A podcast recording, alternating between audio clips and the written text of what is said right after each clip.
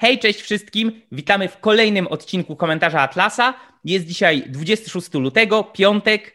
Jest ze mną Ziemowit Gowin. Cześć. Ja nazywam się Mateusz Błaszczyk i mamy dzisiaj kolejne ważne i mocno niepokojące newsy do przekazania i skomentowania. Ziemowit, o czym będziemy mówić? Dzisiaj będziemy mówić o, o czymś, co być może będzie y, jedną z większych afer, myślę, ostatniego czasu. Być może część już z Was czytało o tym. Chodzi o tak zwane taśmy y, Obajtka, które zostały przez Gazetę Wyborczą dzisiaj rano opublikowane. Media o tym huczą, media o tym mówią, politycy się do tego odnoszą w wywiadach. I to jest bardzo istotne z wielu względów. O tym będziemy mówić, dlaczego, dlaczego jest tak istotne, dlaczego takie istotne są te taśmy. Przypominamy, że Obajtek jest y, prezesem e, PKN Orlen. To jest ten, o którym wspominaliśmy, gdy mówiliśmy o nacjonalizacji e, Polski, to znaczy Orlen wykupił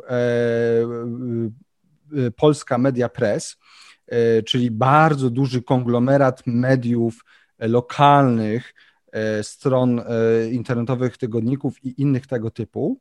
No więc to jest osoba, która jest bardzo, bardzo wpływowa w, tak naprawdę w, w rządzie Zjednoczonej Prawicy. Wiemy, że ma duże plecy w postaci Jarosława Kaczyńskiego, także wydaje się, że ta afera będzie bardzo dużą aferą, będzie bardzo ważną aferą, dlatego chcielibyśmy dzisiaj to e, Wam opowiedzieć, przedstawić Wam o co chodzi, dla tych wszystkich, którzy po prostu tego nie wiedzą. I na koniec chcemy to oczywiście skomentować, y, czyli co sami sądzimy o tej aferze. Ale zaczniemy w ogóle od postaci Obajtka, więc tutaj Mateusz przekazuję Tobie głos. Dzięki, Ziemowit. Y, tak, dotyczy to wszystkich informacji, które mamy do tej pory, włącznie z tym, co dzisiaj opublikowano w Gazecie Wyborczej. Być może część z Was sama uzna, że jest to no, jak y, teoria spiskowa z jakiegoś y, filmu political fiction, ale dzieje się to tu i teraz. A więc mamy do czynienia z naszym bohaterem. Daniel Obajtek, 45 lat, polityk, działacz samorządowy. Od 2018 roku jest prezesem polskiego koncernu naftowego Orlen Spółka Akcyjna. E, od lutego, czyli minęły już trzy lata, e, jak jest prezesem PKN Orlen. E, I teraz tak, cofnijmy się trochę do tyłu. Jako dziewiętnastolatek tuż po zakończeniu edukacji, został zatrudniony w przedsiębiorstwie prowadzonym przez swoich dwóch wujków, przez Romana Lisa i Józefa Lisa. O tym, dlaczego jest istotne, jaka była jego pierwsza praca, już za chwilę, e, w przedsiębiorstwie Elektroplast. E, później, w latach 2002-2006, działał już jako e, radny, radny gminy Pcim. Następnie przez 9 lat, 2006-2015, był wójtem gminy Pcim. E, w 2015 roku pełnił obowiązki prezesa Agencji Restrukturyzacji i Modernizacji Rolnictwa. W 2016 został przewodniczącym Rady Nadzorczej LOTOS. Jednocześnie w tym czasie był przewodniczącym Rady Nadzorczej Spółki Skarbu Państwa Dalmor Spółka Akcyjna. W 2017 został prezesem zarządu grupy energetycznej Energa SA, a od lutego 2018, czyli właśnie minęły już trzy lata, jest prezesem zarządu PKN Orlen. Gru, y, tutaj najważniejsza rzecz i clue programu pełnił bardzo dużo bardzo ważnych, odpowiedzialnych funkcji e, w spółkach Skarbu Państwa i innych instytucjach oraz udzielał się politycznie jako radny i wójt gminy Pcim. E, co więcej, jest to człowiek wybitnie utytułowany, laureat wielu nagród i wyróżnień. Wśród nich dosłownie kilka spośród kilkunastu, jeśli nie więcej. E, wśród nich takie nagrody jak Nagroda Człowiek Wolności 2020, przyznana przez redakcję tygodnika sieci, czyli dawnego w sieci. E, chodzi o Karnowskich. Tak. Gazeta Braci Karnowskich. Człowiek Roku Forum Ekonomicznego 2020 w Karpaczu. Gwiazda roku 2020 e, to jest nagroda przyznana przez czytelników e, magazynu Parkiet, czyli takiego ogólnopolskiego dziennika poświęconego giełdzie papierów wartościowych i rynkowi kapitałowemu. Wektor 2019. Nagroda za, uwaga, cytat, skierowanie największego polskiego koncernu paliwowego na nowe, perspektywiczne tory rozwoju oraz wspieranie krajowego biznesu i polskiego sportu. Koniec cytatu. Tak, bo on jest też e, w kapitule e, Igrzysk Olimpijskich, jeśli ktoś chciałby wiedzieć. I wreszcie, co brzmi może nie najbardziej spektakularnie, ale będzie bardzo znamienne e, w świetle tego, o czym zaraz powiemy. Tytuł najbardziej wiarygodnego prezesa w rankingu najbardziej wiarygodny w polskiej gospodarce, organizowanym przez agencję ISB News w 2020 roku. Tak, i wszystkie te, i wszystkie te nagrody, y, słuchajcie, to są bardzo nowe rzeczy. Jak widzimy, y, najstarsza jest z 2019. Y, jeszcze niedawno prezes Jarosław Kaczyński mówił o nim. Jest on nadzieją Polski. Ma ogromne możliwości, niezwykłą determinację i coś takiego, co daje Pan Bóg. Aurę, która pozwala mu ludzi mobilizować jednoczyć wokół jakiegoś celu. I Obajtek jest też dlatego istotny i też dlatego przytaczam ten cytat z Kaczyńskiego, że od jakiegoś czasu się spekuluje wśród dziennikarzy, wśród polityków, że Obajtek miał, czy ma zastąpić Morawieckiego. E, po prostu ma zostać nowym premierem. Czy miałby zostać nim? Oczywiście on oficjalnie mówił, że nie, że takie rozmowy się nie odbywały, więc to nie jest żadne oficjalne info. Natomiast no, dziennikarze swoje wiedzą, mają swoje dojścia, mają swoich informatorów też z Nowogrodzkiej, również z najbliższego otoczenia e, prezesa e, Kaczyńskiego.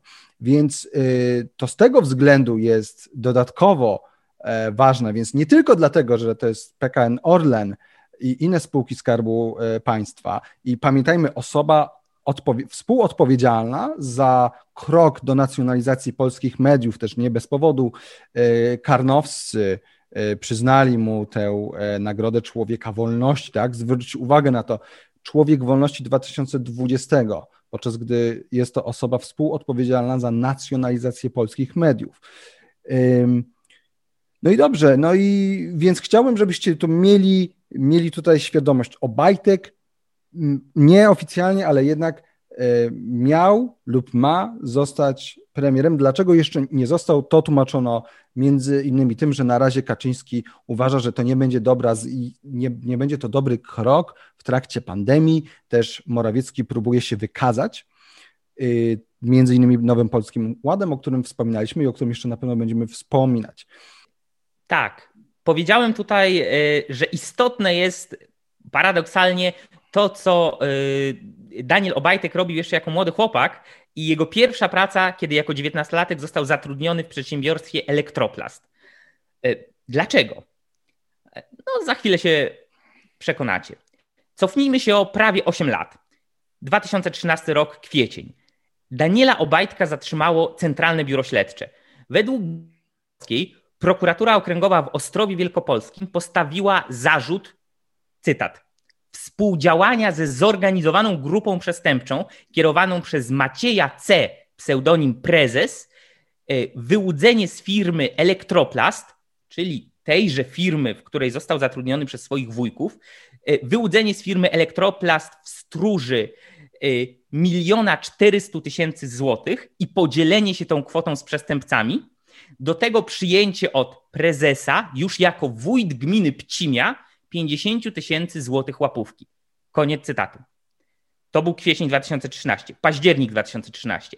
Do Sądu Okręgowego w Sieradzu wpłynął akt oskarżenia przeciwko ośmiu osobom działającym w grupie y, tak zwanego prezesa, wśród których znalazł się Daniel Obajtek. Zarzuty przyjęcie korzyści majątkowej w wysokości 50 tysięcy złotych i dwukrotne wprowadzenie w błąd właścicieli zakładu Elektroplast, czyli swoich własnych dwóch wujków, odnośnie ilości dostarczonego towaru. E, zarzut był taki, że Obajtek miał po prostu narazić Elektroplast na strat przez fikcyjny zakup granulatu do rur. Może to brzmieć banalnie, ale najczęściej w ten sposób robi się największe przekręty, e, kiedy tworzy się fikcyjne zamówienia, e, gdzie pieniądze przechodzą z rąk do rąk, a niekoniecznie przechodzi towar.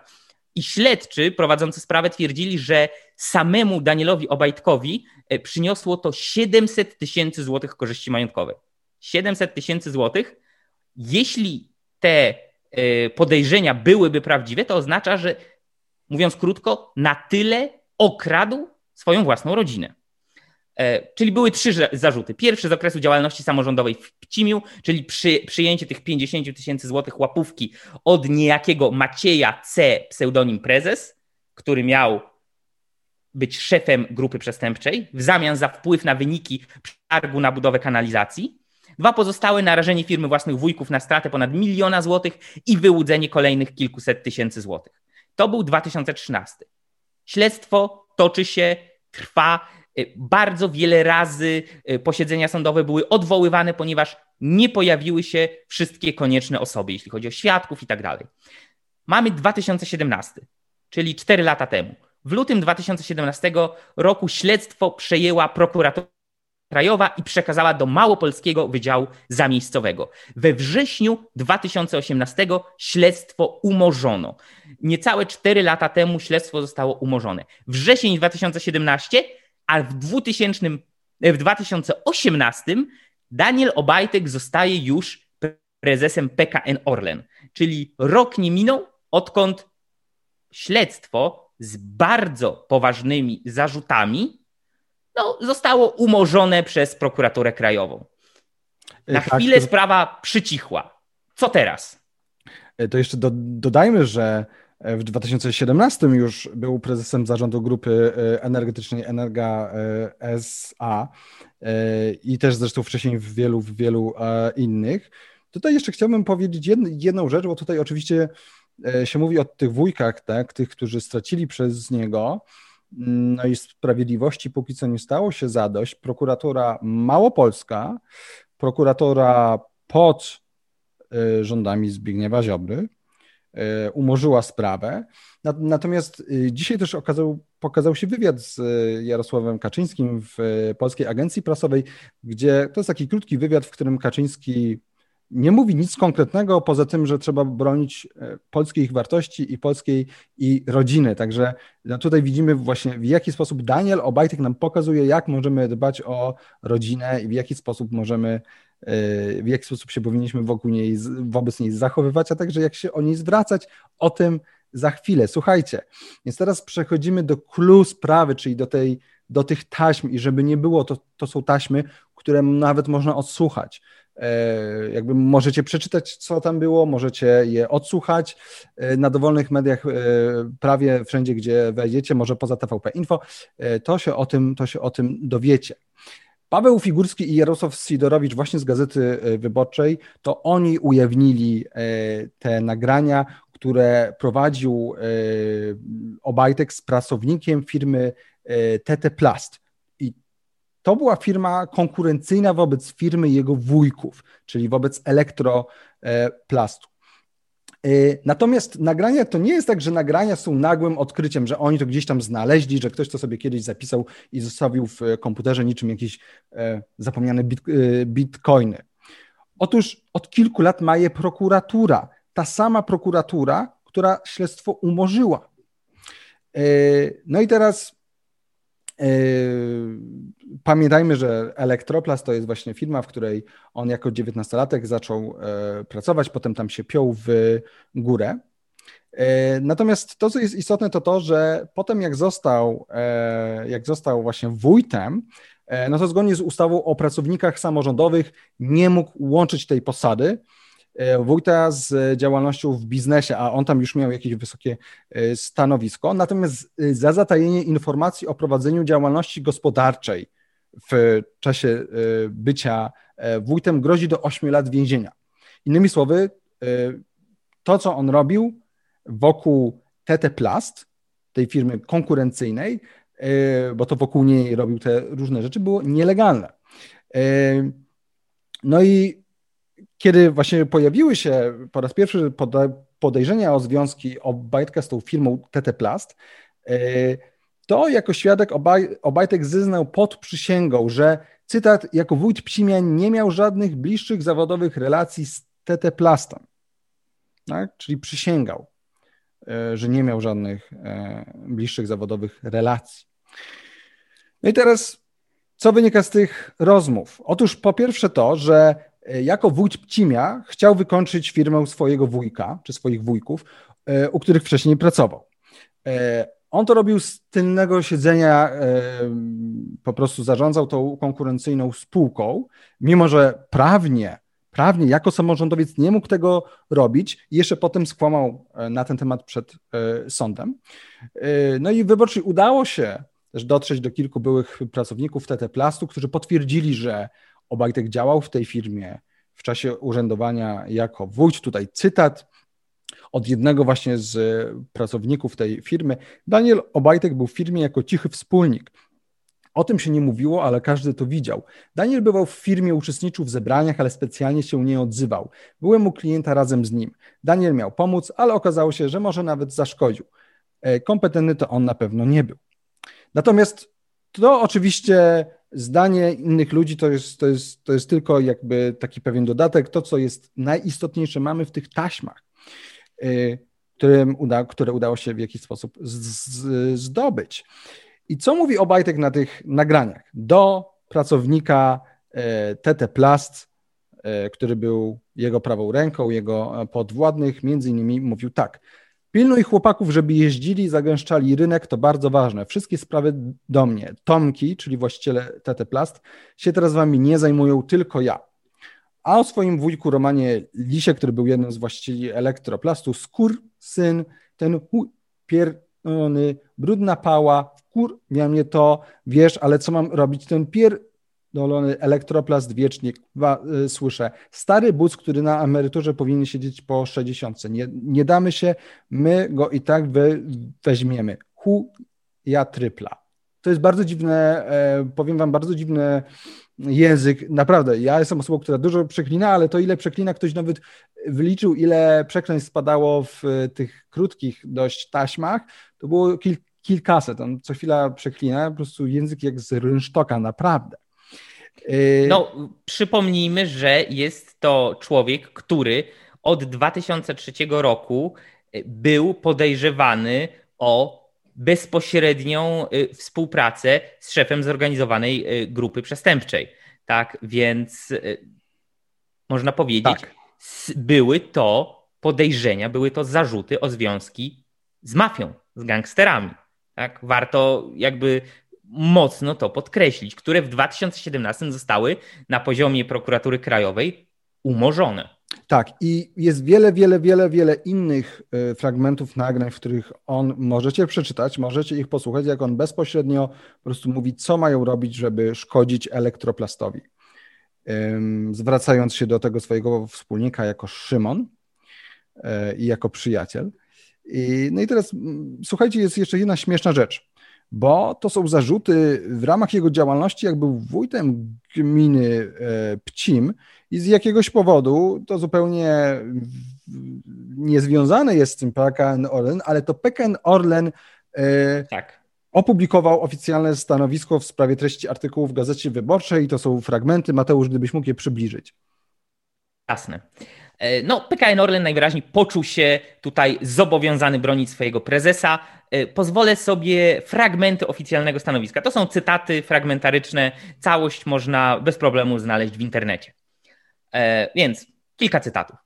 Informujemy, że arty artykuł pod tytułem Taśmy Obajtka zawiera nieprawdziwe informacje, szereg bezpodstawnych sugestii i manipulacji, które wprowadzają w błąd opinię publiczną. Jednocześnie podkreślamy, że wobec Daniela Obajtka pełniącego od lutego 2018 funkcję prezesa zarządu PKN Orlen, żaden sąd nie wydał wyroku stwierdzającego popełnienie jakiegokolwiek przestępstwa. No, nie chcę być złośliwy, ale zasada tutaj, że żona Cezara powinna być wolna od wszelkich podejrzeń, to już dawno temu wyleciała za okno, tak, bo e, w bardzo wielu cywilizowanych krajach sam fakt, że tak długo wobec jakiegoś człowieka toczy się e, postępowanie z tak poważnymi zarzutami i zostaje umorzony dopiero po tylu latach na poziomie prokuratury e, krajowej, byłoby sugestią, hmm, może rozejrzyjmy się za innym prezesem tak istotnej, e, tak istotnego przedsiębiorstwa państwowego. Ale abstrahując, wracamy do, wracamy do stanowiska PKN Orlen. I to jest istotne to jest istotne, jak się broni PKN Orlen, jak broni swojego prezesa, co wyciąga na pierwszy plan i yy, co sugeruje, że jest przyczyną tego zmasowanego ataku. Cytat. W ciągu ostatnich trzech lat prezes Daniel Obajtek realizuje plan budowy silnego koncernu multienergetycznego. Wzmocnione zostały spółki z grupy Orlen, które jeszcze kilka lat temu były przeznaczone do sprzedaży. No straszne, jak można spółkę sprzedać. Prowadzone są inwestycje rozwojowe w kluczowych obszarach działalności koncernu, jak rafineria, petrochemia, energetyka i detal. W ubiegłym roku PKN Orlen przejął grupę Energa i spółkę Ruch, czyli dawną sieć kiosków. Zaawansowany jest proces przejęcia grupy Lotos. PKN Orlen otrzymał również zgodę od Urzędu Ochrony y, Konkurencji Konsumenta na zakup od niemieckiego właściciela spółki Polska Press. To jest to, o czym Ziemowit mówił na początku dzisiejszego odcinka i czemu poświęciliśmy dużą część jednego z poprzednich komentarzy Atlasa y, o nacjonalizacji mediów w Polsce. Ale co mówi dalej PKN Orlen? Transakcja wkrótce zostanie sfinalizowana. W tym czasie prowadzona była również dywersyfikacja dostawy ropy do rafinerii grupy Orlen, co umożliwiło zmniejszenie wolumenów dostarczanego surowca z kierunku wschodniego. Generalnie sugestia jest taka: to jest świetny prezes, tworzy silną, prawdziwie polsko-polską gospodarkę. Odwalcie się od niego, bo jeśli go krytykujecie, to znaczy, że jakieś podejrzane grupy obcego interesu i zagranicznego kapitału stoją za wami. No i jak jeszcze... pytań kończy, tylko już ostatnie, ostatnie zdanie. Szanujemy niezależność mediów i obiektywne dziennikarstwo. No a jakże? Sprzeciwiamy się natomiast uprawianiu dziennikarstwa, które w swoich materiałach wydaje wyroki, nie podejmując wcześniej rzetelnej próby potwierdzenia faktów i zdarzeń. Protestujemy przeciwko tendencyjnemu uprawianiu dziennikarstwa. Koniec cytatu. I teraz ja tylko dodam od siebie, owszem, Jestem pewien, że bardzo duża część dziennikarzy Gazety Wyborczej ma swoje konkretne poglądy polityczne, swoje sympatie i antypatie, e, swoją wizję tego, kto jest dobry e, dla kraju, a kto zły i tak dalej, i tak dalej, i tak dalej. I owszem, to może wpływać na dobór tematów i to, czym się zajmują i naiwnością byłoby temu przeczyć. Natomiast jeśli mamy w postaci nagrań, jeśli mamy konkretne wypowiedzi konkretnego człowieka, które są udokumentowane i na które możemy się powołać, e, to pod, podejmowanie tutaj próby obrony na zasadzie e, no tak, bo e, tutaj tendencyjni dziennikarze na kogoś się uwzięli, no jest moim zdaniem co najmniej problematyczne. Słuchajcie, zatem przedstawiliśmy Wam w dość dużym skrócie jak wygląda sprawa. Przedstawiliśmy Wam fakty, przedstawiliśmy Wam e, cytaty, cały kontekst. E, I teraz chcielibyśmy już przejść do tej naszej oceny w ogóle tej sytuacji. Co możemy o tym powiedzieć? I znaczy, ja do... Ziemowit, ja tylko jeszcze jedną rzecz dodam. Sprawa jest w toku. Śledztwo w 2017 zostało umorzone. Obecnie najprawdopodobniej zostanie e, wszczęte kolejne i być może e, sam Daniel e, Obajtek będzie podejmował kroki prawne przeciwko Gazecie Wyborczej i jej dziennikarzom, więc to, co my mówimy, to mówimy przy założeniu, że te informacje zostaną potwierdzone, że wszystko to okaże się prawdziwe i no, nie ferujemy, nie bawimy się w sąd, nie ferujemy wyroków w takim znaczeniu tego słowa, że mówimy, ktoś jest winny, ktoś jest niewinny. Ale jeśli to wszystko, albo przynajmniej część z tego okaże się prawdziwa i uzasadniona, to robię to zastrzeżenie, ponieważ no, nie chcę, aby nasz kanał poleciał z YouTube'a, a my sami, e, abyśmy skończyli w przykrej sytuacji podobnej do dziennikarzy, którzy opublikują tego typu materiały. Oczywiście, już e, Koalicja Obywatelska zapowiedziała, że ma złożyć jakieś tam zawiadomienie do prokuratury w tej sprawie, także to jest sprawa bardzo gorąca. Ona się dopiero, ona się dopiero zaczęła, to będzie naprawdę, naprawdę moim zdaniem wielka afera.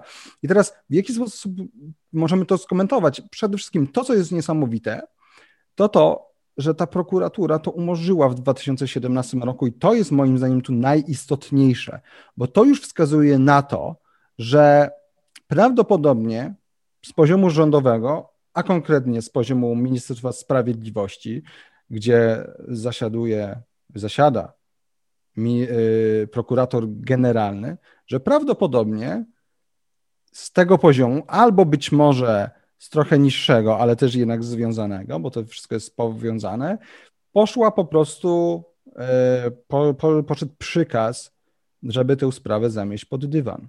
Delikatna sprawę, sugestia. Sprawę, która, która ma własne taśmy, które możemy wszyscy odsłuchać. Wiecie, to jest. Ja wiem, że Mateusz powiedział, żebyśmy nie. To, to, to, to oczywiście jest sprawa dla sądu, ale to jest prawie, prawie tak, jakby ktoś został. Um, to jest prawie tak, jakby komuś umorzono sprawę o gwałt, a nagle wyciekłoby do sieci nagranie tego gwałtu. To jest nie do końca, to, to, to, to nie jest aż tak jednoznaczne, ale niemal tak. Więc moim zdaniem pierwsze pytanie jest takie, czy wysoko postawione osoby ze Zjednoczonej Prawicy o tym wiedziały? Czy, ja, czy Jarosław Kaczyński o tym wiedział? Bo to jest moim zdaniem kluczowe, ponieważ być może sam Jarosław, Jarosław Kaczyński o tym nie wiedział. Pytanie, czy ta prokuratora to umorzyła ze względu na przekaz od, Zbig, od Zbigniewa Ziobry. Yy, być może nie. Być może nie. To są, wszystkie, to są wszystko pytania, na które trzeba sobie odpowiedzieć. Oczywiście, jeżeli to było z niższego poziomu, jeżeli Zbigniew Ziobro nic o tym nie wiedział, w co szczerze mówiąc wątpię, bo prezesem PKN Orlen się nie zostaje od tak. To nie jest tak, że oni nic o tobie nie wiedzą, yy, chyba że była jakaś super konspira, żeby to w ogóle nie wyciekło. Więc moim zdaniem przynajmniej część osób z, ze Zjednoczonej Prawicy, z tej wierchuszki PiSu. Znaczy nie mogła być super konspira, bo już w 2013 pojawiały się artykuły na ten temat e, dotyczące wszczęcia postępowania wobec pana pana Daniela, więc no, nie mogła to być taka super tajna konspiracja. A zatem wydaje mi się, a zatem wydaje mi się, że bardzo możliwe, że mamy do czynienia z intencjonalnym promowaniem człowieka, który być może by został, albo nie wiem, pewnie po tej aferze nie zostanie, ale który miał nawet zostać premierem, człowieka, który jest hamem, który jest, y, no jest zdrajcą w sumie własnej rodziny, która dała mu zatrudnienie, który jest przestępcą, jeżeli to jest prawda, podkreślam jeżeli, e, tak, to, to tutaj podkreślam, żeby, żeby nikt się potem do mnie nie przyczepił. Na pewno jest hamem zdrajcą, y, na pewno jest osobą niemoralną, złą i też politycznie oczywiście dla nas złą z punktu widzenia po prostu jego działań politycznych, z punktu widzenia tego kroku nacjonalizacji e, Polska Press. E, I taki jest mój komentarz, kochani. Mateusz? Ja jeszcze dodam e, jedną rzecz, którą już lekko zarysowałem, ale warto to podkreślić. Jeśli prawdą jest, że pan Daniel przyjął 50 tysięcy złotych łapówki od niejakiego Macieja C., pseudonim Prezes, który kierował e, zorganizowaną grupą e, przestępczą, jak e, przynajmniej możemy się dowiedzieć z artykułów w Gazecie Krakowskiej. I jeśli to, co część mediów i część oskarżeń, które zostały postawione Maciejowi C., pseudonim Prezes, jest prawdą, a mianowicie, że między innymi Y, rzekomo, podobno kierowana przez niego zorganizowana przestępcza zajmowała się pobiciami, wymuszeniami, zbieraniem haraczu i uwaga, nawet porwaniem. Po porwaniem porwali jakiegoś młodego dzieciaka, nastolatka. Teoretycznie, zgodnie z przekazem mediów, nie wiem czy tak było.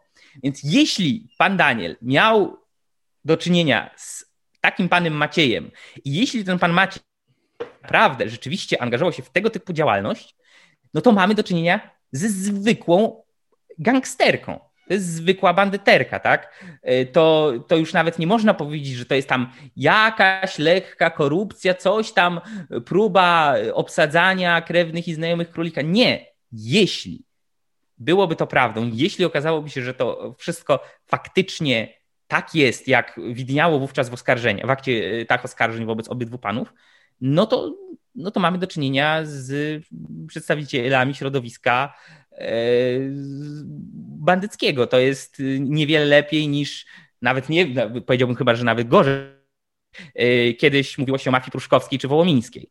E, więc to trzeba sobie naprawdę mocno podkreślić. Co do tego, czy wysoko postawieni decydenci, wysoko postawione osoby w rządzie Zjednoczonej Prawicy i w partii Prawo i Sprawiedliwość e, znały Daniela Obajtka, wiedziały o e, podejrzeniach, zastrzeżeniach, oskarżeniach względem niego, czy nie, e, jest o tyle, jest ważne, ale jest o tyle drugorzędne, że nawet jeśli nie wiedziały, Ja jestem sobie w stanie wyobrazić sytuację. Prezes Jarosław mógł nie wiedzieć. W sensie inni doradcy, y, ministrowie i tak dalej przedstawiali mu swoją wersję historii, mówili: Panie Jarku, pan się nie martwi, to jest dobry ziomek, my za niego ręczymy i tak dalej.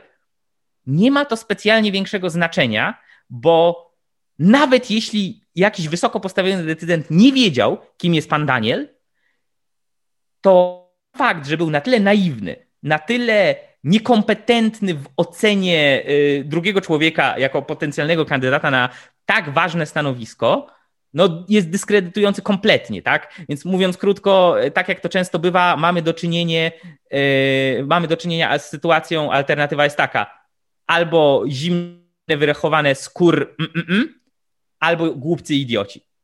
Tak czy siak, jesteśmy w czarnej dupie. Yy, I ta sytuacja jest charakterystyczna i jest o tyle dla mnie osobiście jeszcze przykra, że ja pamiętam jeszcze czasy, jako mały kajtek, szczerze mówiąc, ale pamiętam czasy yy, rządów SL. Pamiętam aferę Rywina i pamiętam uczestnictwo Zbigniewa Ziobry w komisjach śledczych. Od afery Rywina w przód. I pamiętam, że ja wtedy jeszcze jako dzieciak patrzyłem na Zbigniewa Ziobro jako na może nie y, rycerza w białej zbroi, ale na no jakiegoś jednego z tych porządku bardziej sprawiedliwych gości, którzy chcą dopaść mafię, dopaść bandytów, dopaść gangsterkę, dopaść y, korupcję i y, wszystkie te szemrane, brudne powiązania na styku y, wielkiego biznesu i polityki i że to jest ktoś, komu no ja mogę się z nim nie zgadzać. Ja nigdy pisowcem nie byłem, więc no, nie mam się to nawet co z tego tłumaczyć, ale miałem pewną sympatię do Zbigniewa Ziobry i ludzi takich jak on.